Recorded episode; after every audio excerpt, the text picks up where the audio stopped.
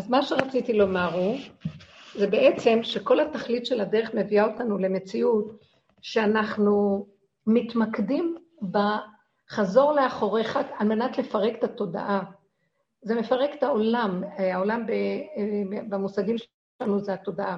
צעד אחר צעד אחורה, עד שהכל נשאר כמו ילד שרואה את העולם מעיניו, ילד תמים, טהור ונקי, שרואה את העולם אחרת ממה שמבוגר.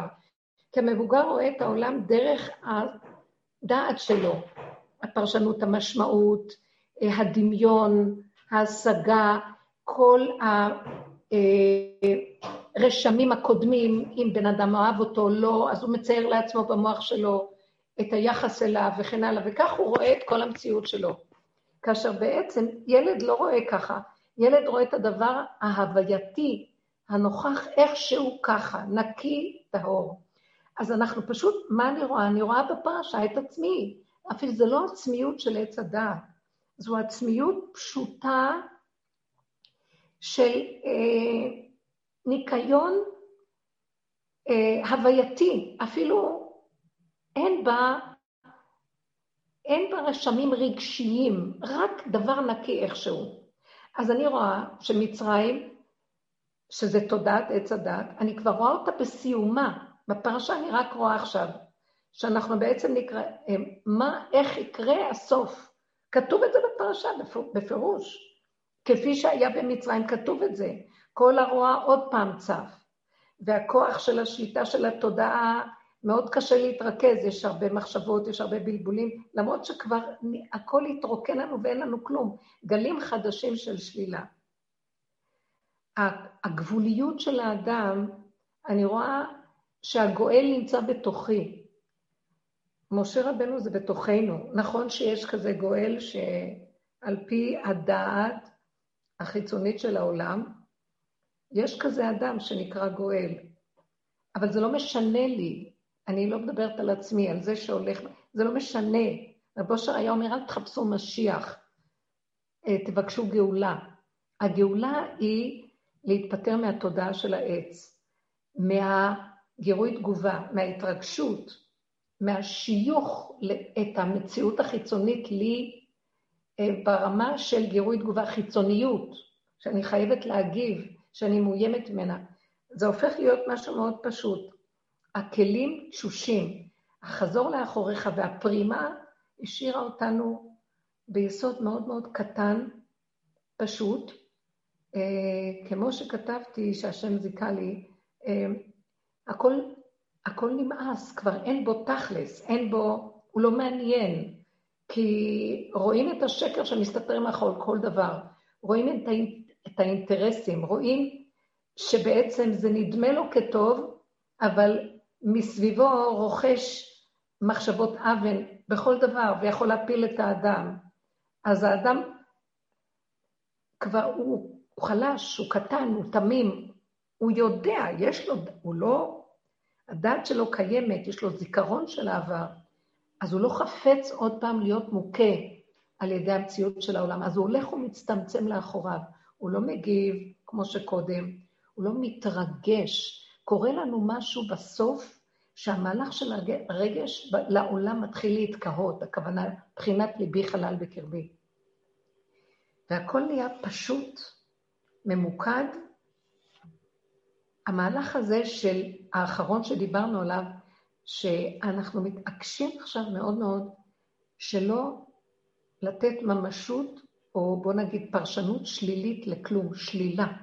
לפרק את השלילה, להישאר במצב של איך שזה ככה, מבחינת צר עיניו מראות ברע. אנחנו לא רוצים לראות רע, אנחנו לא רוצים לפרש את המציאות, בגלל שהיא מכה בנו. המציאות הזאת שאנחנו מפרשים אותה היא מכה בנו והיא לא טובה לנו. אז אנחנו צריכים מאוד מאוד לשמור על הנקודה הקטנה שנשארה, היחידנית, הילד הקטן, התינוק, מבחינת הנקודה הטהורה שלא רוצה להסתבך עם שום דבר. ואפילו שאנחנו כבר לא מוציאים את זה החוצה, להגיד לשני מה אני חושבת עליו או מה, אבל הוא מזיק לי כאשר אני מרגישה שלילה על הזולת במחשבתי, הביקורת, השופטנות,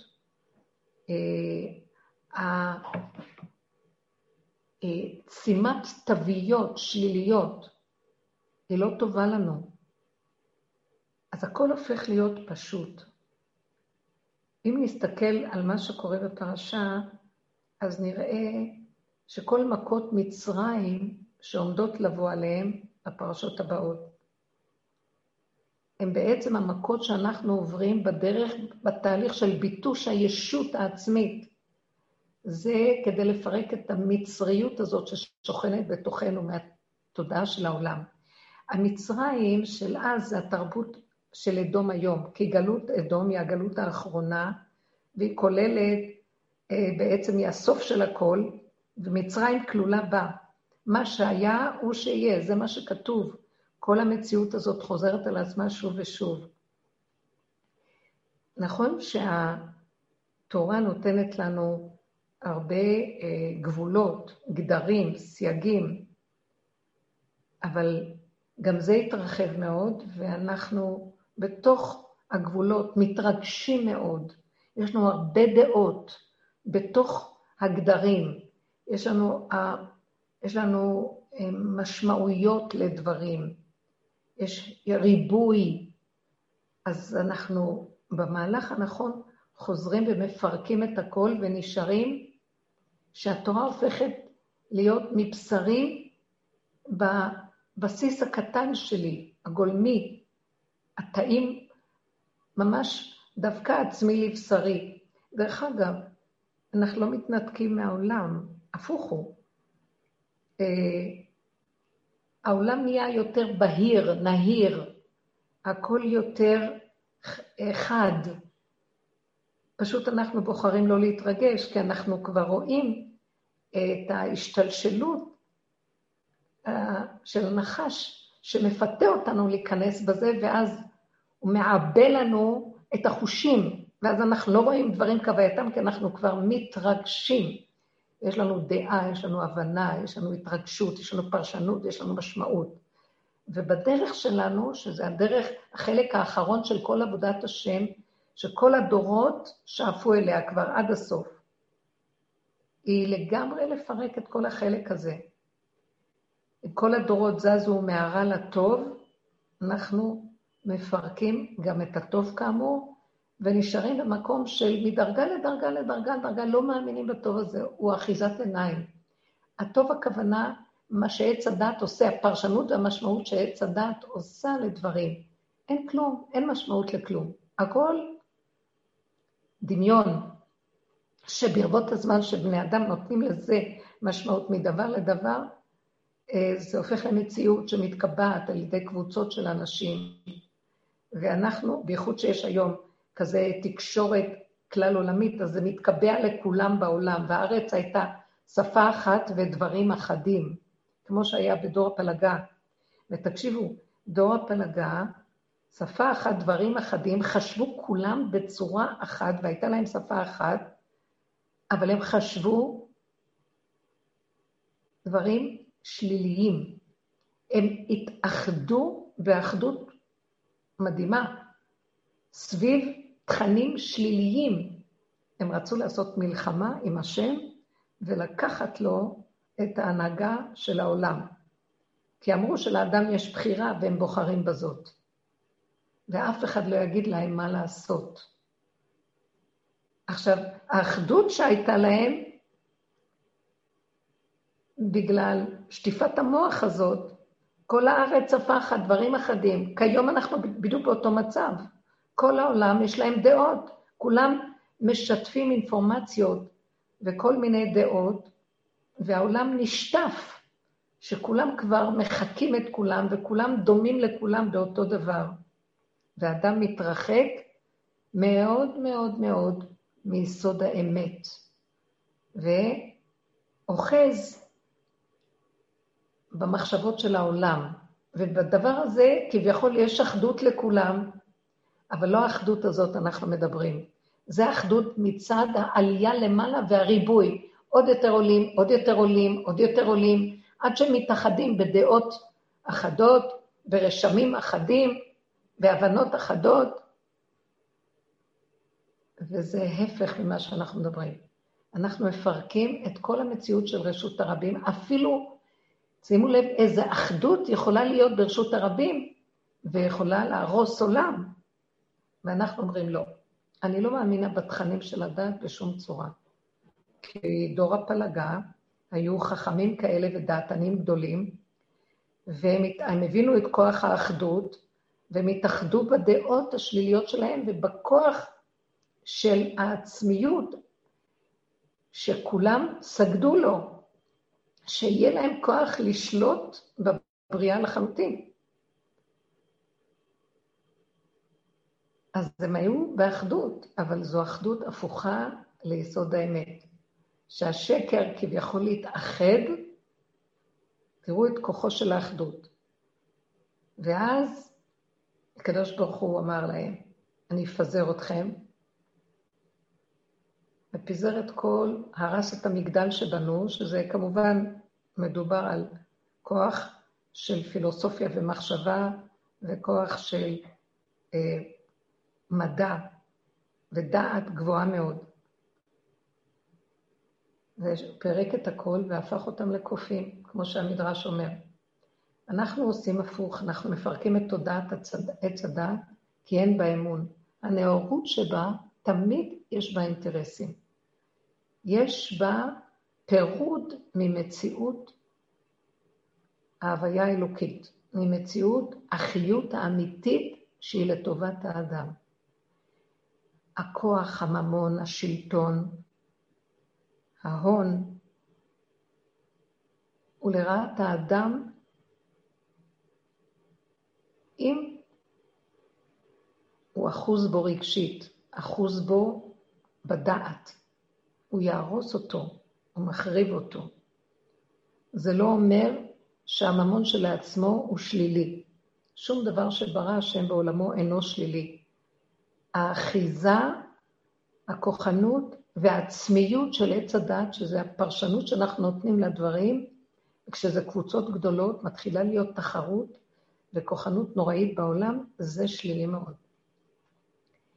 היו צדיקים שהיה להם המון, משה רבנו היה אדם עשיר מאוד. יהודה הנשיא, שהוא כתב את המשנה, אה, לפני שפרשו אותה בעלי הגמרא, הוא היה עשיר מאוד, עשיר גדול מאוד, והוא לא נהנה מאושרו לעצמו דבר. כלומר, ביתו היה בית ועד לחכמים, נכנסים ויוצאים ואוכלים ושותים, ולא היה חסר דבר על שולחנו, והוא הכיל הרבה אנשים. והיה נראה עשיר גדול. אבל תודעתו לא הייתה תודעת עץ הדת. הייתה לו יראת השם, יראת הרוממות, ההכרה שהעולם הזה הוא שייך לבורא עולם, וכלום לא שלו פה. והמציאות של האדם בעולמו הוא לשרת את בוראו, בשום אופן שינתק את היסוד הזה מעצמו. כל רגע, בכל נשימה וכל דבר. אנחנו מאמנים את הדעת, כי אנחנו בתודעת עץ הדעת, אז כל מהלך התורה היה לאמן אותנו שנקיים את החוקים, את התורות, את המצוות, את המשפטים, את ההלכות, כי זה דבר השם. אז אנחנו מאמנים לתרגל את המוח לחשוב על השם. אבל התודעה כאן חזקה לנו והיא גונבת, וגם בתוך כל זה, במקסימום יכולה להיות לנו יראת שמיים, שזה יראת הדינים, יראת העונש, שלא נעשה חלילה את מה שכתוב. אבל השם נסתר בתורת עץ הדעת. חשוך שם, אין לו גילוי. אז כשבא הניסיון, הבן אדם יכול ליפול, והוא יכול להיות נגוע, הממון מנגע אותו, השלטון מנגע אותו, נותנים לו שליטה, זה גורם לו נגיעה. אה, הכוח מעוור את עיניו, והאדם נמצא בסכנה גדולה מאוד. אז כל הדורות שבררו את עולם הרע והלכו לכיוון הטוב, וסמכו על התורה שיש, כי יש לנו תורה.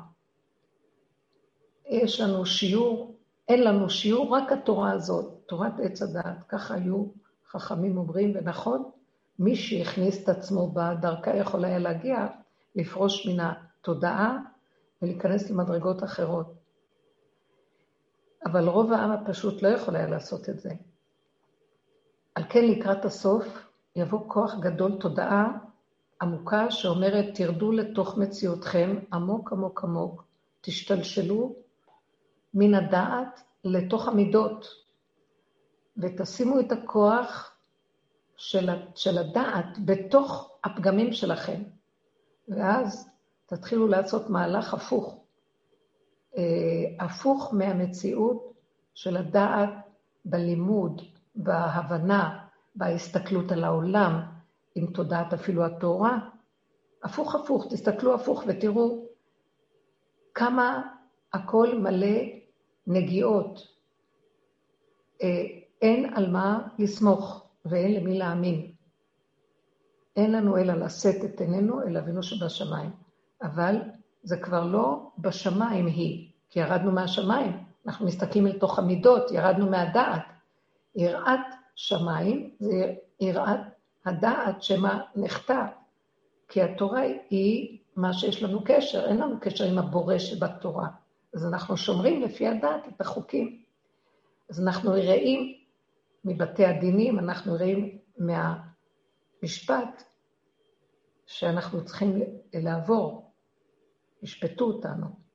אבל כאשר אנחנו נכנסים למדרגות האחרונות פנימה, פנימה, פנימה, והאדם רואה מי הוא, הוא רואה שאין מתום בבשרו. כל מה שהוא עושה, כל כך, הוא לא יכול לבקר את השני בגלל שבתוכו יש שורשים, תיבת פנדורה רוכשת, נחשים ועקרבים. הוא בסכנה, השני הוא רק מראה לו את מציאותו. אם האדם עובד נכון ומסתכל, בתחילה הוא נבהל מזה, הוא כאוב, כי הישות שלו חוטפת מכה. הוא לא חשב שהוא עד כדי כך, הוא נשבר. אושר היה צועק, אל תישברו. זו מדרגה מאוד חשובה שם, לא להישבר.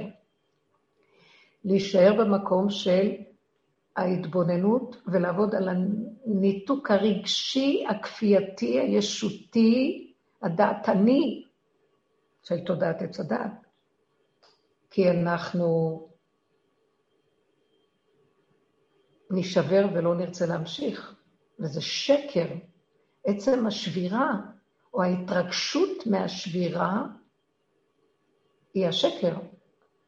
אנחנו מתחילים להכיר שאנחנו באמת כלים שבורים, שבאמת אנחנו פגומים. זה מביא לנו רגיעות, זה מביא הכנעה, זה מביא היפרדות מהתרבות, כי אני בסכנה, כי אנחנו כבר מתחילים לראות את הסכנה שלנו, אנחנו במצב מסוכן. יש לנו מהלך של אה, יכולת להידרדר, זאת אומרת, בכיוון של תודעת עץ הדת שוב פעם, ולחטוף, ואין לנו כוח לזה. כשאנחנו ממשיכים להשתלשל ומגיעים למקום הזה של השקט, כי אין לנו כבר כוח לסבול את המכות. זה בחינת מכות מצרים, כמו שאמרתי. אנחנו בשכל של תודעת עץ הדת החיובי רואים את המצרים, שהם המקבלים של המכות, דבר חיצ... חיצוני לי. אבל פה בעבודה, מאחר ואנחנו רואים את הפגמים שלנו והמראה מופנית כלפי פנימה, אני רואה הסבל והאיסורים שאני עובר, אלו, אלו מכות מצרים. שהשם מבטש את הקליפה שבתוכי דרך העבודה הזאת, ומפריד אותי מהתודעה. אנחנו קוראים במדרשים שעם ישראל לא ניזוק, הוא רק המצרים. מי זה שלא ניזוק? אותה, אותו יסוד עדין ודק של נשמת כל חי האלוקית שבתוכי, היא בצד, היא לא מעורבת בתוך כל זה. אבל אנחנו עובדים על פירוק תודעת עץ הדת, ואנחנו עוברים כאבים. ניסיונות החיים מראים לנו על ידי עבודה, ועל כן אין לי מילה אחרת רק להגיד, אני המצרים בכבודי ובעצמי, והכאבים שאנחנו עוברים בדרך אה, זה בחינת שחיטה. אנחנו צריכים, אה, כאילו אנחנו מקריבים על המזבח קורבנות. את כל התוואים, את המידות, הדמיון. אפילו אנחנו מגלים שזה לא התוואים שלנו רעים, אלא הפרשנות של תודעת עץ הדת יושבת על הטבע ומפרשת אותו שלילה. והתקבע אצלנו הביקורת הזאת, ואז פעם הייתי מבקר את השני, היום אני מבקר את עצמי. גם זה כבר לא. אי אפשר בשום אופן להרגיש את השלילה. היא, היא עקיצת נחש חזקה, קשה לסבול אותה. אין לנו כוח יותר להכיל, אז אנחנו משלימים, מקבלים, והדבר האחרון האחרון בחלקים הסופיים של העבודה, זה המתים טובעים בים. המתים, הכוונה, המצרים טובעים בים. כי אין לנו כוח יותר להכיל כלום. הם רודפים, רודפים, רודפים, בסוף אנחנו נגיע, אין שלילה, אין פרשנות, אין משמעות, אין כוח להתרגש. אנחנו בתהליך של תיקון, כניסה וחזרה כאילו לשערים של גן העדן לפני שיצאנו. כי התגרשנו משם, ומשמעות הגירוש היה לקבל מנות של התרגשות. אנחנו מתפעלים, כמו שהחתול רואה את העכבר, הגב מתקמר ומיד רץ. הוא לא יכול לאפק את התגובה שהוא רואה עכבר. ככה אנחנו, לא יכולים לאפק כלום. כל דבר מריץ אותנו, מקפיץ אותנו, גורם לנו להגיב. זה היופי שבעבודה, שזה מביא אותנו בסוף לתשישות עולם. קיסרנו מהתודעה, שמתי את הנקודה שמשה השם שם לי את המחשבה, שבסנה הוא שר מראות, הוא שר מהמציאות שהיה קודם, אל המציאות של הסנה הבוער. אסור הנא ואראה את המראה הגדול הזה, שאדם שר עיניו מראות ברע, לא רוצה לפרש, הוא שר מתודעת עץ הדעת, שעיקר עיקר השורש שלה, זאת אומרת, אם התודעה היא הנחש, הרגש שבה הוא הארץ של הנחש. הוא זז מזה, מתחיל לראות שאת המציאות הטבעית הפשוטה, המתמשכת, רגע שמתמשך והוא אינסופי, נצח, אין מה לפחד, ותשחק ליום אחרון. אנחנו צוחקים על החיים. אין חיים בכלל. אין חיים וגם אין מוות, כי אין דבר והיפוכו. כי אין כלום, יש רק רגע אחד. והרגע הזה, יותר מזה לא, לא מציאות כאן כלום. אנחנו בחינת יחידה פשוטה, גולמית, שמתגלה שם אנרגיה, חיות קיומית מדהימה, שהיא יפה, פשוטה, טובה, ואין חוץ ממנה כלום. היא יכולה להשתכלל, אבל לא מה שאנחנו מצפים בעץ הדת. החושים ילכו ויהיו יותר דקים. העיניים יפתחו ויראו דברים שאנחנו לא רואים. האוזניים ישמעו דברים שאנחנו לא שומעים היום. אנחנו נחוש אה, בחוש שישי, לא יודעת איך לקרוא לזה, מציאויות שקיימות סביבנו שהיום אנחנו לא חשים אותן, וכן הלאה. אנחנו נתפתח לכיוון תודעה אחרת. המציאות של תודעת עץ הדת מתפרקת, מתנוססת ונעלמת. זה תהליך של הגילוי הכוח האלוקי במציאות האדם. אני הסתכלתי בסוף הפרשה שפרעה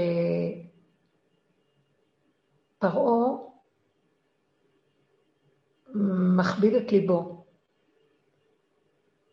והגאות שלו לא מוכנה שיתערבו לו. מי זה משה ואהרון? מי זה השם? לא ידעתי מי זה השם כי ישמע בקולו.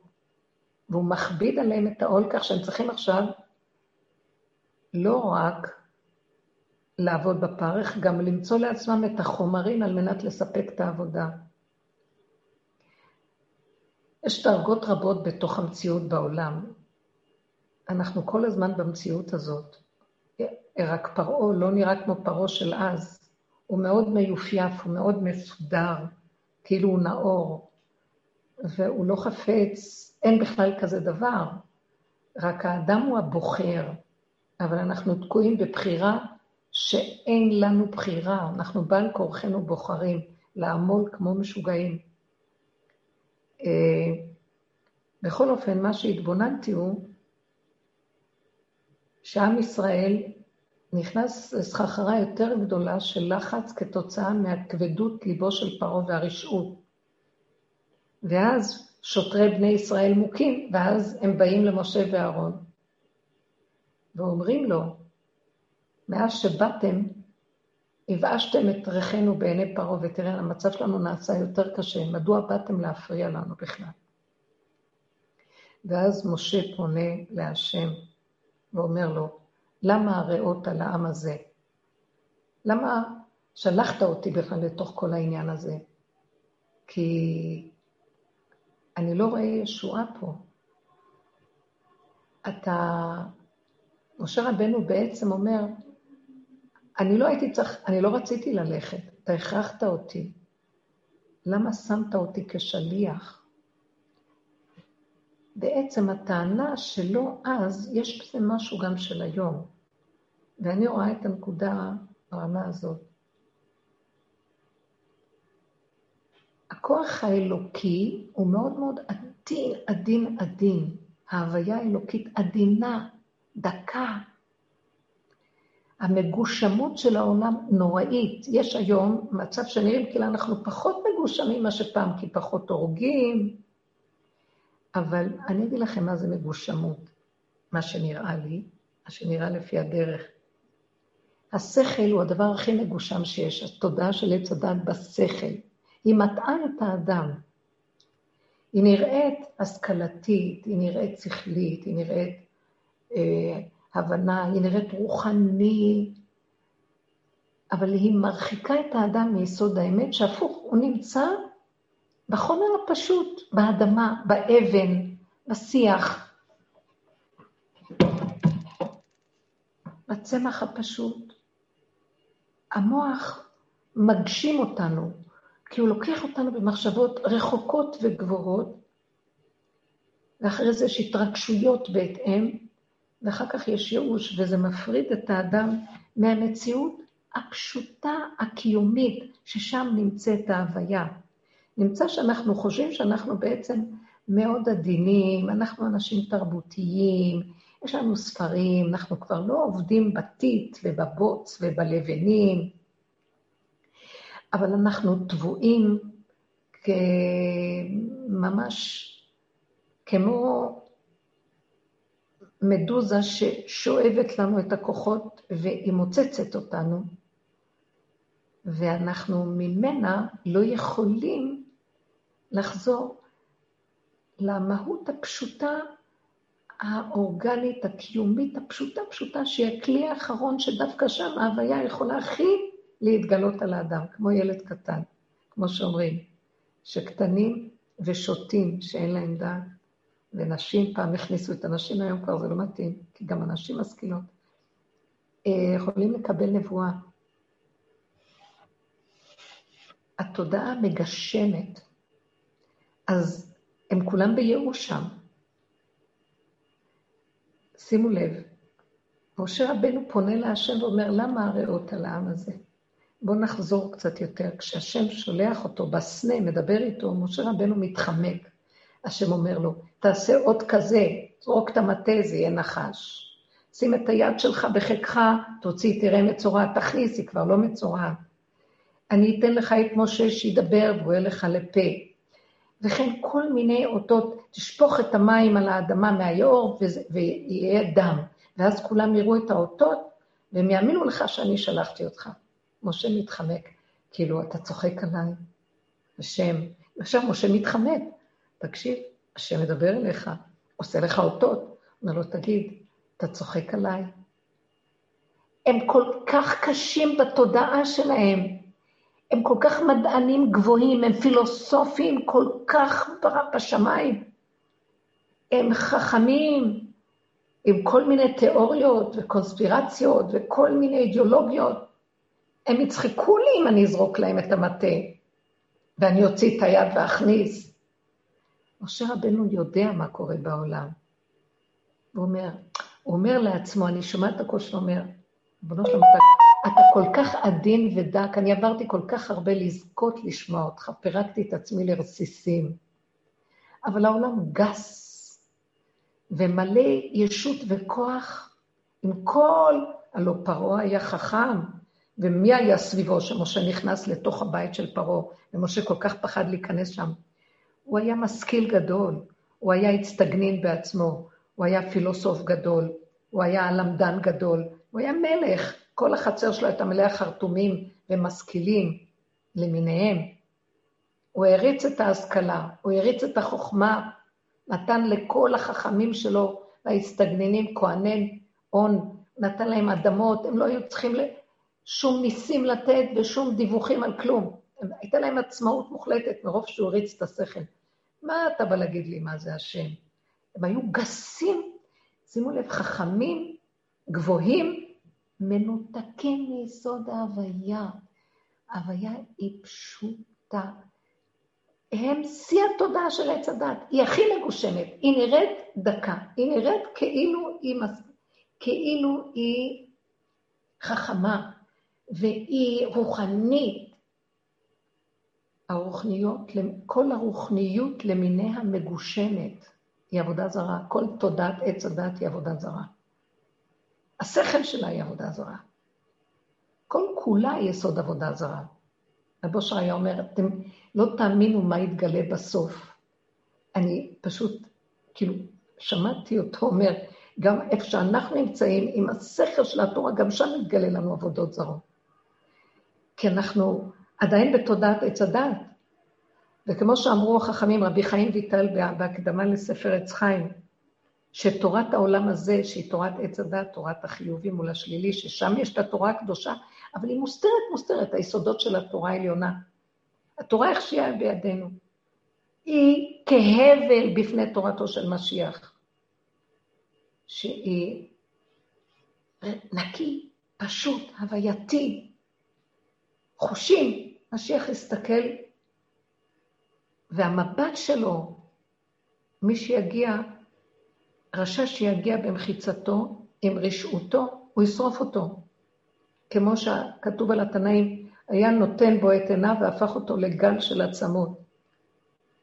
אבי עליו השלום היה אומר, גילה לו את העצמות שלו.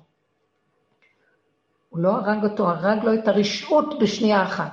ואם יש בו איזו אפשרות שיש בו איזו עצמות פנימית יהודית טובה, אז היא תתגלה, ואם לא, הלך עליו. לא צריך, לא צריך כוח, שום כוח. אז משה רבנו מסרב ללכת, הוא אומר, מה, אתה מראה לי את האותות האלה. גם כשבאים אליו שוטרי בני ישראל, הם עייפים, תשושים, אנחנו מוכים. עזוב אותך, משה ואהרון, מה אתם רוצים מאיתנו? משה חוזר עוד פעם, למה הריאות על העם הזה? כלומר, העם הזה שקוע בתודעה קשה כמו עובר במעי הבהמה. זה חייב להיות מתנת חסד וחינם לפרק הכל ולגאול אותה משם. גאולת מצרים הראשונה הייתה מתנת חסד וחינם. אבל לא עמדנו בזה ונפלנו, ואז קיבלנו את התורה, גם כן נשברה, אבל בכל אופן יש לנו את התורה הקדושה, ואנחנו עמלים בה ומתהלכים בה ומשתדלים בה. ועם כל זה, כל העבודות שעשינו, עדיין, עד שלא נכנסנו בעבודה הזאת, עד הסוף, דקה מן הדקה, לא יכול להתגלות עלינו יסוד ההוויה, כי הוא מתגלה על הכלום, על הריק, על הקטנות, על ההתמעטות, ועל האין, אין, אין, אין. זה יכול להיות רגע אחד, מי יכול להגיע לעין? רגע אחד אין ישות, רגע אחד אין כוח, רגע אחד אין חשק, אין כלום, אין אינטרסים, הרגע הזה הוא חשוב מאוד. אם רגע אחד בן אדם נותן כזה מקום, יכולה להיכנס כאן, להתגלות יסוד ההוויה, ומהטיפה הזאת יכול להיות ישועות מאוד מאוד גדולות. אבל גם לקראת הסוף, כי כבר עשינו הרבה עבודות לפרק. בלי התורה זה היה מתנת חסד וחינם, ולא עמדנו, החסד הזה נגמר, הלוחות נשברו. לא עמדנו בזה, וכל הדורות אנחנו עמלים על מנת לזכות בקצת משהו של בחירה עצמית, אבל גם לקראת הסוף, אנחנו מגלים שחבל על הזמן לחפש עוד להיות משהו בבחירה עצמית, והסוד של העבודה שלנו זה לפרק את הכל, גם את הבחירה, כי אי אפשר אף פעם לעמוד במה שרוצים מאיתנו. אף פעם לא נגיע לתיקון הסופי, אף פעם לא. כי עצם זה שאדם חושב שהוא הגיע, אז יגידו לו, עוד לא הגעת. תחפש עד שתגיע למקום שאתה יודע שאתה לא יכול להגיע. אין כלום. תישאר במקום הזה, וכמו ילד קטן, תגיד תודה, תודה, תודה, ותהיה שמח. תאכל טוב, תישן טוב, ותודה להשם. ושם, ביסוד הזה, זה חיים אחרים לגמרי. לא מצאתי פתרון לשום בעיה ביסוד הרוח, לפתור את ההוללות של הרוח והדעתנות, ושהמוח מתרסק מרוב לחשוב מה לעשות, ככה או ככה. ואם ואבל ואולי ופן, כי יש כל כך הרבה אפשרויות, הכל דמיון. לא מצאתי פתרון לנפש. כל כך הרבה חולי יש בנפש. חולי ברוח, חולי דעת, חולי ברוח, חולי בנפש, ברגש. הכל חולה. אי אפשר לתקן את הנפש. היא משוגעת. היא... יש שם יסוד של רשע מרושע, שחושב שעוד מעט אנחנו נגיע ונהיה, ונותן לנו איזו שמחה רגעית של נחמה פורטה של רגע, ולמחרת הכל יכול להתהפך. נחזור לפשטות של הגולם, ונשאר שם מוח בתוך הבשר, ולבקש מהשם רחמים כל רגע לנשימה הזאת. לבקש תודה. וכשאנחנו בעולם, מאוד מאוד הווה זהיר. לחיות את הסכנה, בגלל שבשנייה אחת נבלעים. זה כאילו לראות עולם מעיניים אחרות, לא מהמקום של העולם. מה אכפת לנו? למה אנחנו צריכים להיות מעורבים? גם לא עם בני הבית. מה אכפת? כל הזמן אה, דורשים מאיתנו, מה אכפת לך? שחררי. מה אכפת לך? לא, הם הזיזו את זה, וכאן זה היה צריך להיות ולא שם. מה אכפת לך? מה אכפת לך? יש לי מחשב, אני הולכת, אני פתאום רואה, אני רואה משהו, אני אומרת, או, אני מתחילה לפרש את זה שלילי. פתאום אני אומרת לעצמי, מה אכפת לך? מה זה קשור אלייך? מה זאת אומרת, אבל אה, זה... אני לא רוצה להצדיק. מה אכפת לי? כי אני יודעת שזה יכניס אותי, יהיה לי עקיצה. אין לי כוח לעקץ. אז אנחנו הולכים ומשתחררים מהקליפה, מהערש של הרגש של יסוד התודעה. זה הסוף שלה. איננו חייבים להיות מוסרים מראות ברע. עד שנגיע למקום שנהיה כמו ילדים קטנים, תמימים ופשוטים. וככה הכל בסדר. ולבקש מהשם, אבא, אל תביא אותנו בניסיון. זה בחינתו של משה רבנו, שהוא נולד, כתוב, ותראה אותו כי טוב. היה לו מקום ביסוד, בנפש הבסיסית שלו, היסודית שלו, של יסוד הטוב המוחלט, האור הגנוז. אבל אחר כך הוא התערבב בעולם, בבית פרעה. הוא הרג את המצרי, אז הוא פחד מפרעה, הוא כעס על היהודי שעשה ככה, למה אתה כרעך? הוא היה צריך לברוח, כי הוא ראה שהעולם מסוכן לו. עוד הרבה מדרשים יש על משה רבנו בתהליכים של, שלו כשהוא ברח. אז הוא ידע שהוא לא יכול להתערבב בעולם, כי העולם מגושם ובשנייה מגשים אותו. לכן כשהשם מבקש לנו ללכת, הוא מתווכח, הוא אומר, לא, לא, עם כל, שהוא שומע את הקול של השם, הוא רואה פלא עצום, את הסנה. מה זה הסנה הזה? זה שכינה, זה האור אין סוף שמתגלה שאין לו סוף. סנה בוער ואיננו עוקל. החיות האלוקית קיימת תדיר, אף פעם לא נגמרת, נצח, אין כלום. הוא מגיע לכאלה מדרגות הכל. כשהוא אומר לו, לך לפרעה, הוא נבהל. בוא אל פרעה בפרשת בו. איך אני יכול להיכנס לכזה מקום? שיא המגושמות של התודעה. ותבינו, מה זאת אומרת מגושמות? זה לא אנשים שעבדו בלבנים, בטיט, בבוץ. כולם חכמים, כולם משכילים, כולם גבוהים, כולם רוחניים, כולם אלוקיים. הוא ידע מה זה אלוקות, אבל הוא לא ידע מה זה הוויה. אלוקות נפרדה מההוויה כתוצאה, כתוצאה מתודעת עץ הדת, והיא נהייתה שבויה בתוך הטבע, אז נהיה כוחות. כוחות הטבע שהם אלוקיים בשורשם, לכן המילה אלוקים היא ריבוי, הרבה כוחות בטבע. הם צבאות השכינה, כל כוחות הטבע הם הצבאות של השכינה הקדושה, שהיא בחינת ההוויה, רק בחינה שיורדת לטבע. והם נפרדו, זה נקרא גלות השכינה. ואז הם הפרידו אותם, עובדי עבודה זרה, מפרידים את כוחות הטבע ולוקחים אותם לעצמם.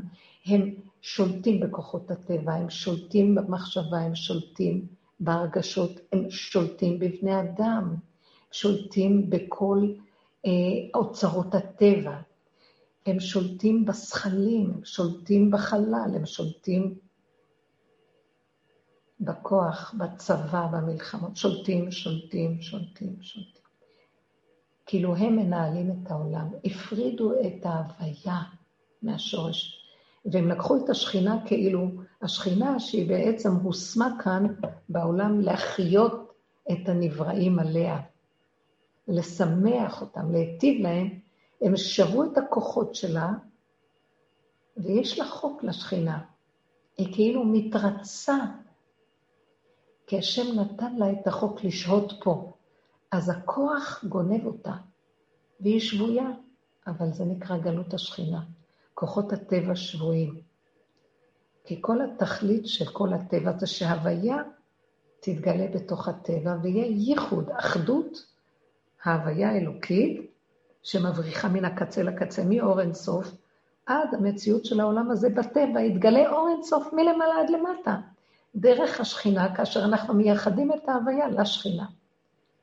העולם, תודעת עץ הדת, חתכה את הדבר הזה. והעולם נמצא בלי קשר להוויה. כל הזמן יש פה הוויה, אבל היא כל כך דקה ועדינה.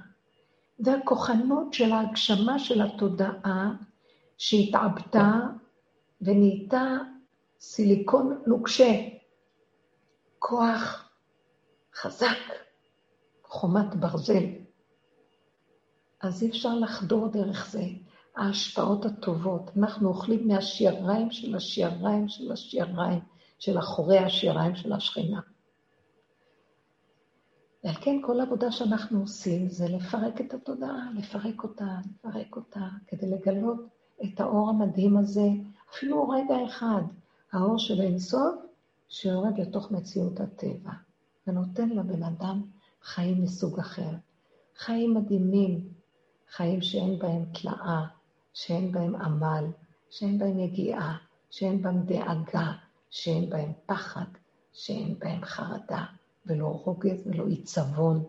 חיים של נצחיות קיומית, פשוטה, חושים דקים, והחיות האלוקית, ההוויה האלוקית זורמת דרכם.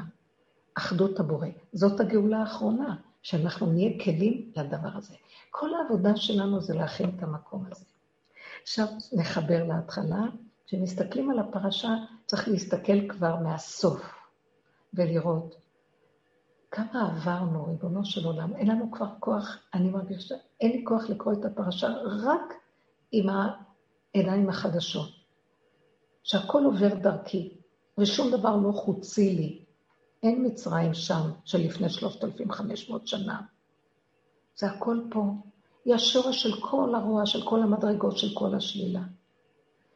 עם ישראל, שהם הלכו לאיבוד בתודעה, בתרבות, זה אני בעצמי, שהתודעה הזאת השתלטה עלינו, והיא נותנת לנו את כל המחשבות שלה, ואת כל הבלבולים, ואת כל ההשגות, וכל הזה, והפרשנות, ואנחנו חושבים שאנחנו משכילים, והספריות, בלה, בלה, בלה, בלה, בלה. העבודה הזאת מביאה אותנו לכזאת דקות שאפשר לפתוח ספרים, אפשר לזהות. מי שזוכה לטיפה של אור עין, יכול לזהות את התודעה של עץ הדת, גם פרשנות של חכמים שמפרשים, מפרשים את תודעת עץ הדת. אמנם יש להם חוכמה, ויש להם גם נגיעה ביסוד האמת, אבל המוח שלהם עדיין מסתובב עם הרבה מילים, והרבה דיבורים, והרבה... כמו שאני עכשיו כאן, כל כך הרבה מילים להגיד דבר קטן אחד שהוא ממש לא צריך כלום, כי העין לא צריך שום דבר. אבל ההתרחבות, כאשר תמיד הדמויות בחוץ, ויש אפשרות כזאת וכזאת וכזאת, ויש הפרדס, פשט, דרש, רמז, סוד. אבל זה גם כן, גם השכל שמסביר, הוא מסביר את הסוד, כאילו הוא מחוץ לו. הוא מסביר את הדרש, מחוץ לו. אנחנו הכל עולם קטן, הכל פה, ספר תורה פה, שכינה פה, גלות פה, גאולה פה, משה רבנו פה, הכל פה. העבודה מביאה אותנו רק להישאר עם התפילה הקטנה, ריבונו של עולם. תשמור עליי שהמוח שלי לא יקפוץ מהנקודה שלו, ויישאר תמיד עם היסוד הפנימי הפרטי של היחידה, של כאן ועכשיו, שמחוברת לגולמיות האורגנית הפשוטה. לא רוצה לחשוב על מה שקורה ומה שיקרה. אם אתה מזכה לי ברגע אחד, מביא מחשבה, הוא נותן ברגע אחד להבין דבר. זהו, לא יותר, לא להתרחב. ולעשות פעולות, פעולות, פעולות פשוטות, פעולות, ולקיים את מה שאנחנו מצווים בפשטות, אה, שבת, והפעולות של שבת, ומה שאנחנו צריכים הרגע, בלי לחשוב, בלי להצטער, בלי להתרגש ובלי להתרגז. מה שזה ככה, בפשטות. נשים לב במצב מצומצם שהדת בתוך הבשר, הסיבה מראה לנו מה לעשות. אם משהו לא צריך ללכת, אנחנו נעצר, משהו יעצור אותנו. ואז לא נחשוב הרבה, אה, אה, מה השם רוצה ממני? מה הכוונה? לא חושבת מה השם רוצה ממני, אין מושג כזה, השם חוצי לי. ככה, בנקודה הפנימית, הופך להיות מצב של הנשימה זהו, הרמת היד, זה כוח אנרגטי אלוקי ששוכן בתוכנו. האדם הוא קופסה שמתהלכת ואין לו שום כוח לכלום ברגע אחד שהוא מתפגר ואין לו כלום. אז אין בו ממש. למה לי בכלל לחשוב? האלוקות לא חושבת, לא מתאמצת לחשוב, יש לה מחשבה אחת שיורדת, נקודה. היא גם לא מתרבה בהבנות. נקודה אחת שנזקקת ל... התרחבות טיפה של המחשבה, של האקסיומה הראשונית שירדה, זה נותן שמחה קטנה בלב להבין דבר שהבשר, החוש שומע, אני שומע מה אתה אומר. זה ברור לי בלי לחקור. משהו נקלט מה הכוונה של הדבר, פשוט.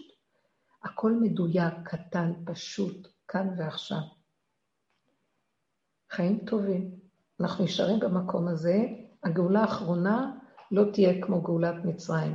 לא בכוחנות, לא בזרוע נטויה ובחוזק באותות ובמופתים, כי את כל זה היה בהתחלה, כי היה חוזק גדול, ולקראת הסוף העבודה שעשינו, לפרק את תודעת עץ הדת, לא רק אנחנו, כל הדורות, כל הצדיקים, סור מרע ועשה טוב, לימוד התורה, פירוק הדת, פירוק הסבך בשכל, פירוק עבודת הנפש ברגש, במידות, עד יסוד הגולם, בכלום. זה בסוף יבוא שהגילוי יהיה פשוט. משיח יבוא, כמו שאמרנו, וברוח הפיו ימית רשע. גם האדם הקטן יש לו משיח הפרט. הוא לא צריך לעמול. אני לא רוצה להרוג אף אחד, אבל אני שמה לב שכשאני לא מתרגשת מדברים סביבי, אותו בן אדם שאני מפחדת לא להיכנס בהתרגשות סביבו, מי שהיא או מי שהוא, או ילד, או לא חשוב מה, יכול להתרגז ממני שאני לא מתייחסת אליו. באותו רגע הוא כאילו מת, הוא כועס. אבל השם עוזר, שאם אנחנו לא מתרגשים, אנחנו יכולים להתייחס בעדינות לאותו אדם ולהסיח את דעתו בשנייה אחת קטנה. אתה יודע, אני תמים, אני פשוט, אני לא מבין, אני לא יודע. זה מה שאני יודע. זה משכך חרון אף וחמאה על המקום. הקטנות האמיתית שאנחנו אוחזים בה, ואנחנו מתוודים בה כלפי חוץ. לא לשכנע את השני, פשוט מה, בכוח אתה רוצה לריב? אין לי כוח. לא נורא, הכל בסדר. לא צריך אפילו לדבר. כל הסוף של העבודה זה רק בדקות ביני לביני, לא להרים ראש ולראות רע, בדרגות שונות. אפילו הפנימיות, ביני לביני, אמרתי, אני מחבקת את הנקודה שהרגישה שלילה, ואני מכריחה אותה להתמוסס. אני לא רוצה לחשוב רע, זה לא טוב לי, לא טוב לנו. אנחנו הולכים לקראת היתממות, התמימות הבסיסית הראשונית של יסוד האדם. אולי יש לכם משהו לשאול, כי דיברתי הרבה, ואני רוצה לשמוע אם יש קשר למה שאמרתי. אצלכם.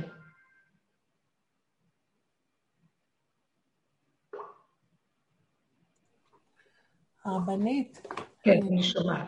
שאלה, פשוט, אה, אני אומרת, דיברת על השלילה, ושכאשר שהשלילה אה, עולה, וקרה לי מקרה ביום שישי, שהלכתי לקנות תוגה, ו...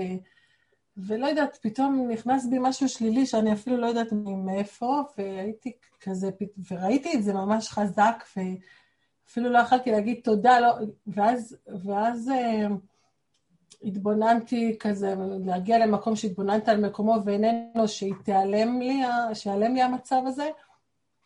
לקח כמה דקות, אבל כשזה נעלם, אז היה באמת ריק כזה שקט, ש, ש, שאתה לא יודע מה לעשות, כאילו כלום, משהו, משהו חדש באמת יש מתחת.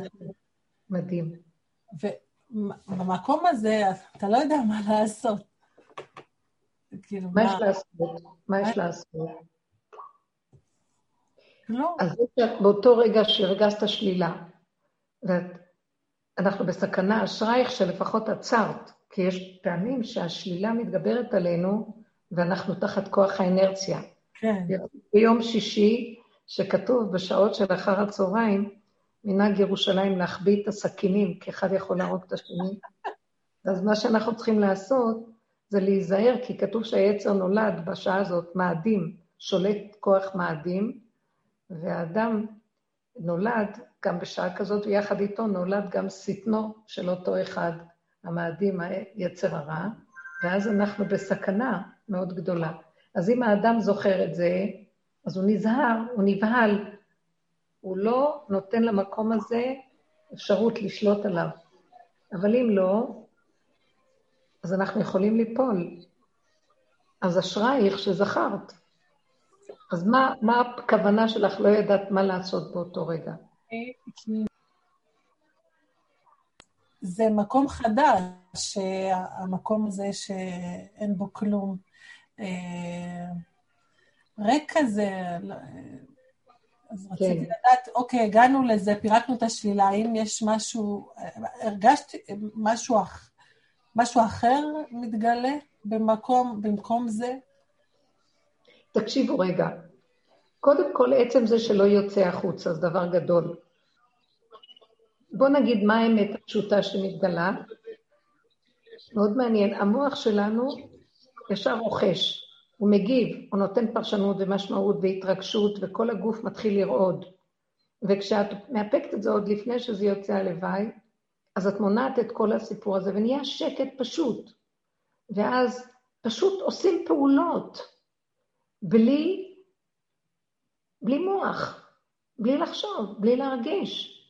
זה בשבילי דבר גדול. מדהים, מדהים, כן. מה אני, מה אני צריכה עוד? שאני אראה מראות אלוקיים? אני, יש לי הערכה מאוד גדולה לשלווה ולשקט. בואו נישאר שם. את השאר בורא עולם יעשה. התפללתי, היה לי איזה רגע שישבתי בשבת, התפללתי. התפללתי, איך התפללתי? ביני לביני.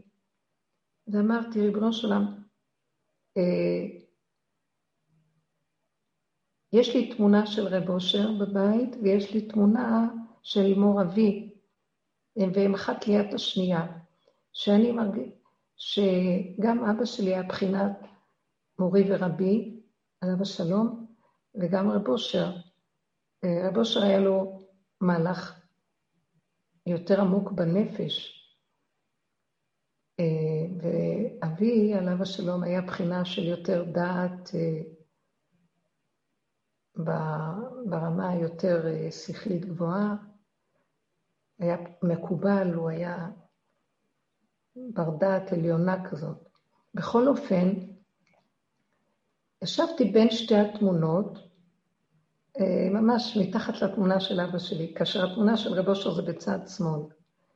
בהתחלה הסתכלתי על שתי התמונות, ואז אמרתי, די, אני, אה, היה לי שקט השבת, ברוך השם לא היו אורחים והיה שקט, באמת העוצר היה בשבילי, או ה, איך זה נקרא, הסגר. ואז ישבתי, בהתחלה הסתכלתי על התמונות ואמרתי, די, אני לא רוצה יותר להסתכל על תמונות, אתם בסך הכל בני אדם, ואני לא רוצה לתת למוח שלי להיכנס. אני... זה טוב שאתם תלויים שם, זה קורה לי הרבה פעמים.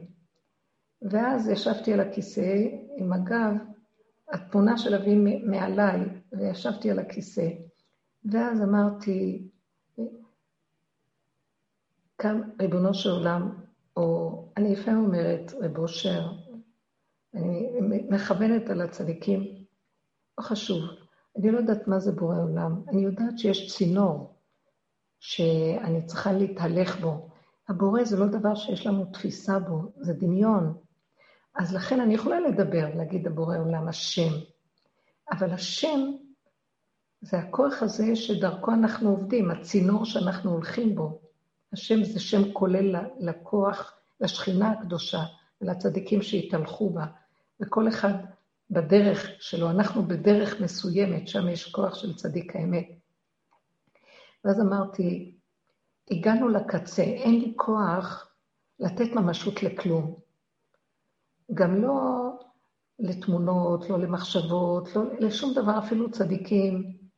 הכל זה, אני בקלות, המוח הולך ועושה דמויות, עושה מציאות. ואני עייפה כבר, ריק. ויש משהו שאנחנו מבקשים, כולנו כבר, שיהיה איזה גילוי, אנחנו בסוף כבר שקט, ובוא נגיד, זה לא אומר שאם אנחנו מדברים היום, שאנחנו מבקשים שלא נלך על פרשנות שלילית על כלום, פשוט לא לפרש ולא להיות במקום של לתת הגדרה או פרשנות על כלום, זה לא אומר שאנחנו כבר נמצאים שם, זה אומר שזה המדרגה עוד כמעט האחרונה, או משהו שכבר הולך עוד אחורה, בסיום הזה, ואז אמרתי, טוב, כבר אין לנו כוח יותר לכלום. מתי יתגלה פרשה של משה רבנו? תגלה, בתוך, תגלה בתוכנו, תגלה לנו מי הוא המש... מה זה המשיח, מה זה בחינה של גילוי של אה, הכוח של מעבר למציאות שנמצאת פה. עכשיו, אנחנו מנקים את הכלים על מנת לזכות שיהיה לנו את החיות הזאת מהצד של של, אה, של, של השם, של האור החדש. וישבתי, כאילו אמרתי, אני, אני מיואשת, כל כך, לא מיואשת במיואש, אני מיואשת מלאמץ את מוחי, לאמץ את התפילות, לאמץ שיקרה משהו, וסתם אמרתי, פשוט, זה צריך להיות משהו של גילוי פשוט. אה, ואיפה? תגלה לנו. זה הזמן שצריך כבר שיהיה גילוי מהכיוון שלך. כי אנחנו כבר את שלנו עשינו ועושים עוד, אבל זה כבר סוף. כולם מחכים למשהו שיתגלה. ובאמת, המעניין הוא שהייתי מאוד בשקט, ולא היו בני בית, והיה זמן כזה שקט. ו... התחלתי אה, משהו, משהו אחרי התפילה הזאת, ישבתי בשקט, והרגשתי שהמוח מתרוקן, מתרוקן, מתרוקן, ומתחיל להיות כאילו אה, איזו מציאות של כמו במוח מתחיל להיות תנועה של אנרגיה חשמלית, אה, סגולה כזאת, ושקט, היה שקט. ואחר כך המשכתי וביקשתי, אה, אני מפחדת שהפחד יגנוב לי עכשיו, אני מרגישה שיש הנהגה של משהו, אבל הפחד יכול לגרום. אז התחלתי להגיד, ואנחנו לא רוצים שיהיה לנו פחד. אין לנו כוח שבגילוי שלך יהיה איזה פחד, כי יש פחד. משה רבנו ברח מהסנה, הוא שר, שר, אה, כתוב שהוא שר מלראות, הוא, הוא ברח, הוא לא רצה לראות, ויסתר פניו מהביט. אה, המהלך של תודעת עץ הדעת, הוא לא יכול להכיל גילוי אלוקי. יש זעזוע, יש פירוק, יש משהו שיכול להתפוצץ. אה, על אברהם אבינו, כשירד עליו האור האלוקי בברית בין הבתרים, אחרי שהוא הכין את עצמו למהלך הזה, כתוב, והנה אימה וחשיכה גדולה נופלת עליו. גילוי שכנה זה אימה, זה פחד. ואני אמרתי, לא של עולם, אין לנו כוח לפחד, לאימה. אני ילד קטן אני. אני רוצה שתגלה לי בפשטות. אז ביקשתי, כאילו הייתה לי איזו מחשבה שלא יהיה לי, שלא יהיה פחד, לא רק לי, שלא יהיה פחד. שימו לב, אנחנו עשינו המון עבודות, נאבקנו עם הישות, סגרנו את הלב, נהיינו חזקים, אפילו אכזריים על הטבע, לא רוצים, לא משמיעים, לא... אין רע, אין כלום, זה עבודה עצמית. יש שם עוד ישות שעושה איזו עבודה. גילוי של הוויה צריך להיות כל כך דק, דק, דק, כל כך עדין. ויש לנו עדיין ישות של עץ הדעת, שאת שואלת, מה היינו צריכים? היה שם זה, מה היה צריך להתג... תדעו לכם, אה, רק להתעקש להיות נקיים, כמו ילדים קטנים. ילדים הקטנים יכולים להכיל הכי הרבה את האור האלוקי, יותר מחכמים שיש להם שכל וגילוי השכינה גורם להם זעזוע. אנחנו באים מצד הפוך, תראו מה עשינו בעבודה הזאת. כי בכל העבודות שעשינו, אז אנחנו הולכים ומתפתחים. חכמים גדולים התפתחו והם גילו, והיה להם רוח הקודש, וגילו מדרגות, והם הגיעו ל... נכנסו בפרדס. אתם יודעים מה אנחנו פה עושים? אנחנו נכנסים בפרדס. מי יכול, מי יכול להכיל כלום? עברנו את הכל על ידי הפירוק. עבודת יסוד העין היא הפוכה, אנחנו מגיעים לגולם. הגולם הוא משהו אחר לגמרי. אני ברגע אחד שישבתי ככה, הרגשתי שהמוח מתחיל לקבל איזה, היה שקט, והיה רגיעות, ולא היה עמל. ואז ראיתי מה שעמל ויגיע עושים לנו, אנחנו לא יכולים להתרכז. והגילוי האלוקי צריך להיות במקום של שקט, שלווה. לא להיות מדי עסוקים, לא להיות מדי בפעולה. אמנם נכון, אנחנו עושים פעולות, אבל לא בטרדת הנפש בכלל. לכן גדולים היוצאים למדבריות. זאת אומרת, אנחנו מרוקנים את המוח שלנו ועושים את עצמנו הפקר כמדבר, גולם. לא צריכים ללכת לאף מקום. אבל כשישבתי הרגשתי שעוד הישות פוחדת. ואז ביקשתי רחמים, שאני, אין לי כוח גם לפחד. אני, אני מוותרת על הכל, לא רוצה גילויים, לא רוצה זעזועים. אין לי כוח לזעזועים. החולשה אני רוצה להיות ילד קטן שמרגיש את הדבקות שלך ומוגן כגמול עלי אמו, כגמול עלי נפשי, בלי זעזועים, בלי שאני אתן עבודות של כוחנות. בפשטות, העם הזה מיוסר, עייף, דבוי, סחוף. עיניי בנאמני ארץ לשבת עמדי. אנחנו צריכים רק נאמנים לפשטות הקיומית הפשוטה. בזאת, אם יש עוד איזו השתדלות, זה לכיוון הזה. ובאמת, היה מאוד מעניין, שעוד כמה דקות ישבתי שם, והרגשתי שעוד קצת קאט, לא באמת, זה היה משהו מעניין. ממש מאוד מאוד רציתי להמשיך לשבת ככה, להיכנס למין תודעה אה, אחרת. ממש הרגשתי שנכנס... משהו מעניין, שהאוויר מתנקה, האוויר, האוויר מתחיל להיות נקי, נקי, נקי, נקי, ופתאום אה, בעלי נכנס מבית הכנסת. אז, כי זה היה מול הדלת. ואז עמדתי על עצמי, הכל היה בסדר. לא הגבתי ולא כלום, אבל זהו, נעלם. אבל מה שראיתי הוא, זה קטן, זה פשוט, זה דורש רכות, רגיעות, בלי פעילות, בלי כלום, בלי לצפות. עוד הופיע קצת איזה פחד, אמרתי, אני גם פחד לא מוכנה. אני לא מוכנה פחד. אנחנו עכשיו, כמו ילדים קטנים, סוף הדורות, סוף העבודות, לא נוכל לעשות את מה שכשהם יצאו ממצרים, לעבור את המדבר הנורא, עוד 40 שנה, וכל הסבל הזה, עברנו את הכל. עברנו מעגלים של מעגלים של מעגלים של גלויות, של ייסורים, תלאות, שעבוד מלכויות, רדו בנו. שואה, כן, בוא נגיד, פוגרומים, אינקוויזיציה, שואה, טלטולים, תלאות. עברנו, הגענו לפה, גם פה לא, לא קל בכלל היה, כל המציאות פה בארץ לא פשוטה. אין לנו כוח לכלום. רוצים להיות ילדים קטנים, שאם יש לי רגע אחד שאני מאפקת את הכעס ואני לא מתערבת ומבקשת בקשת תחינה שלי, שלוות הנפש ורגיעות, ושמחה פשוטה של הכרת הטוב על הקיום הרגעי, זה דבר גדול. חוץ מזה, אם יש רגעים שאפשר קצת להיכנס בלי פעולות, בלי כלום, שיש שקט, לתפוס איזה מקום של שקט מהעולם. שקט. יש כזה מצב שקט, קצת להתחיל אה, לתת מקום לעדינות ההווייתית להתגלות, כי אנחנו בעולם סוער, מלא אחיזות, כמו שאנחנו רואים, מלא דעות.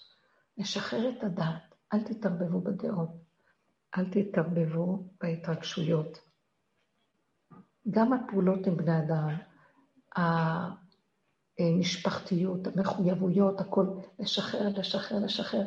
אנחנו כן שייכים, אבל הסיבה תגן עלינו ותשמור עלינו ותדייק אותנו, ופתאום יבוא אדון אליך לא, והאור ידלק. דרך אגב, כשישבתי שם, וקצת לפני שבעלי, ממש זה היה כאילו מותאם, ישבתי ופתאום נדלק האור הגדול, כי זה היה שעה של לפני סעודה שלישית, והאור הגדול נדלק. וזה היה ממש כאילו מותאם, המציאות הזאת שאני נכנסת לאיזה מקום שקט פנימי פנימי, נדלק אור גדול והדלת נפתחה ונגמר הכול. זה היה פשוט, ואמרתי, היה מתוק. אבל כאילו, הוא הראה לי, יש לך כמה רגעים כאלה, תני לי אותם. בקלות, בשקט. אני יכול להתוודע אליכם כממתיק סוד, בפשטות, לא כמו שהיה בעבר. כוח, מלחמות, צער, רוגז, חרדות, פחדים. עכשיו תבינו, יכול להיות שבעולם זה יכול להיות קיים, אבל אלה שעובדים ככה יכולים להגיע למקום שהם לא יהיו ניזוקים מכל מה שחס וחלילה ושלום, שלא יבוא. כי בהחלט יש כל מיני דרגות בעולם, ויכולים באמת לחוות את יציאת מצרים כמו הגלות הראשונה. יהיה כאן דברים לא פשוטים, אני לא יודעת. יכול להיות שאנחנו נחזור לפרש כמו שהיה שם, רק זה יהיה פה, בזמנים שלנו, בארץ ישראל, עם המציאות שלנו היום.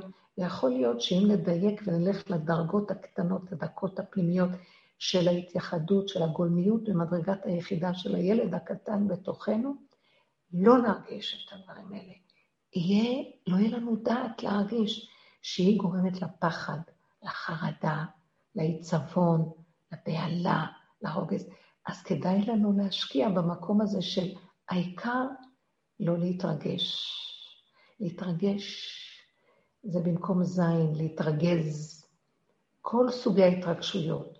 כל טלטולי המידות, כעס, רוגז, חרדה, פחד, אה, כע, אה, בוא נגיד רגזנות, נקמנות, נצחנות, וכחנות, אה, דאגה, קמצנות. אל תיכנסו בזה, שחררו, אפילו לרגע, ביניכם לבין עצמכם. לא חשוב אפילו מה תהיה התוצאה. אני צריך להחליט אבל אם אני אתן את הכסף הזה לזה או לזה. אני, אני חיה היה לי עכשיו איזה עניין של טיפול שיניים, משהו שהייתי צריכה. אז הרופא נתן כזה פירוט של המון טיפולים והרבה כסף. ואז דווקא מצא חן בעיניי שהוא יסודי ויכול לעשות דברים, אבל כשחזרתי הביתה, אמרתי, סכום כזה גדול? אפילו לא רואים כלום, זה רק בתוך הפה. מילא עוד היה משהו שאפשר להשוויץ איתו. ואז היה לי צער שזה הרבה כסף. ואמרתי לעצמי, לא יכולתי לסבול את הצער. ואז פירקתי את זה ביני לביני ואמרתי, תקשיב, ריבונו שלם, יש לי איזה חיסכון קטן, אני יכולה לתת אותו, ואחר כך לא יהיה. רציתי לתת אותו למשהו אחר, שנראה נזקק יותר ממני במשפחה, ואני לא רוצה לאבד את זה בשבילי. למרות שיכול להיות שיהיה לך מחשבה ואת לא חשובה, אבל פתאום עמדתי מול בורא עולם ואמרתי לו את האמת, מול הבורא, מול המחשבה הפנימית שלי, ואמרתי את האמת. תקשיב, אני לא יכולה להוציא את הכסף הזה על עצמי, או בשביל הפה. זה מידה, אני לא יכולה, זה כסף שעמלתי עליו הרבה, ואני לא יכולה להוציא אותו על הדבר הזה. הוא יקר לי מדי להוציא אותו על זה. אתה יודע, העולם, אתה צריך לזמן לי כסף אחר, שלא יהיה לי כאב שאני מוציאה אותו ממני. תראה מה לעשות, אני לא יכולה לתת את הכסף הזה. ממונם של בני אדם חביב עליהם, כי הם עמלו עליו הרבה, כך כתוב, צדיקים, אני לא שאני צדיקה, אבל הרגשתי שאני לא מוכנה לתת את הכסף. אבל פתאום הייתה לי מחשבה, אם מישהו אחר ייתן, יותר טוב לי. אם פתאום יבוא מכיוון אחר, יותר טוב. אני לא מוכנה להרגיש את הכאב של לשחרר את הסכום הזה בשביל זה. ונרגעתי, וחזרה לי השלווה, כי אמרתי לו את האמת, אני, אלא אם כן תיקח לי את הערך הזה. כרגע יש לי ערך שאת הממון הזה, יש לי אחיזה בו, כן. אני לא מוכנה לתת אותו לזה. יותר כדאי לי לתת את זה לאחד מבני המשפחה למשהו חשוב. זה לא חשוב, אז אתה תזמן לי כסף ממקום אחר, שאני לא ארגיש את הכאב של הניתוק. אמרתי לך את האמת שלי, ריבונו שלם, תראה מה לעשות, אין לי כוח לעשות יותר עבודות, אז תראה מה לעשות איתי. זה התברר לי, נסגר לי המוח, נהיה לי שקט, שמחתי להיות שמחה, חזרתי להיות פשוטה, שמחה, לא צייר אותי כלום, וזהו, לא יודעת מה. אמרתי, באותו רגע נהיה לי שקט, זה היה שלווה. לא, את צריכה לעשות החלטה. לא יודעת. זרקתי את זה לחלל, השארתי את זה פתוח. אמרתי לבוא עולם, תרחם עליי. כי אני לא יודעת, זהו, ככה, זה מה שאני. לקראת הסוף לא נצטרך יותר אפילו לעשות עבודות. רק נודה באמת ונגיד, כי ככה זה, תעזור לנו. אין לנו כוח לתת לך בנקודת עבודה לפרק עוד משהו. אני לא רוצה להתרגש גם מזה שאני אחוזה בסכום הזה, זה חבל לי עליו. אז לא צריך, שלא יהיה. אני לא, אני לא אחייך. אני לא אוכל כל כך, מה יש? לא צריך. צחקתי ביני לביני ואמרתי, הנקודה שפירקתי, שאמרתי לו את האמת, פתאום גיליתי שאני לא יכולה לוותר על זה בשביל זה, על דבר אחר כן, על זה לא. אז שיראה מה לעשות לגבי העניין הזה, שיראה מה לעשות, אני לא יכולה להצטער על זה. סילקתי את המחשבה. זאת אומרת, הבן אדם צריך לחיות כאן ועכשיו ושלא יהיה לו שום רוגז. וזה, לא לתת לתודעת עץ הדת. אה, אז איפה העבודה על הקמצנות? אז איפה העבודה על עצמך? לא יודעת כלום, לא יכולה, נקודה, שלום. תראי, אחרי רגע יכול להיות משהו אחר. הפשטות של להישאר שלבים קטנים, תמימים, טובים עם עצמנו, טובים עם העולם. מה זאת אומרת? בלי ביקורת, בלי שופטנות, בלי אה, דעות. משמעויות, ערבוביה. העולם משוגע מרוב דעות. ערבוביה נוראית, זה מלאים חרדות, זה מביא פחדים, זה מביא מחשבות. אני לא יודעת, לא יודעת, יש רק רגע אחד, אני לא יודעת יותר כלום. רגע אחד, אתה יכול לעשות מה שאתה רוצה, בן אדם לא יודע, אז הוא יכול גם להיעלם לרגע, אבל לא יהיו לו כאבים. הוא יכול גם להישאר כאן ולא להיעלם, אבל הוא ימות מפחד כל רגע לפני שהוא מת. לא מוכנה. שנהיה קטנים, תמימים, זכים, פשוטים, בשביל לנו רגעים של דיבור פשוט עם עצמנו, כמו ילד קטן שמתרפק על אביו, מבקש גילוי של חיבה, של ביטחון, של רכות. אבל אין לי דלת אמות רק אותך, ביני לבינך. אין לי כלום פה. גם אתה זה בתוכי, הכל זה דבר אחד. זה הנהגה של האדם הפרטי מבחינת משיח הפרט, הכנה לקראת משיח הפרט, והשאר אנחנו לא יודעים. והכל ממך ואליך.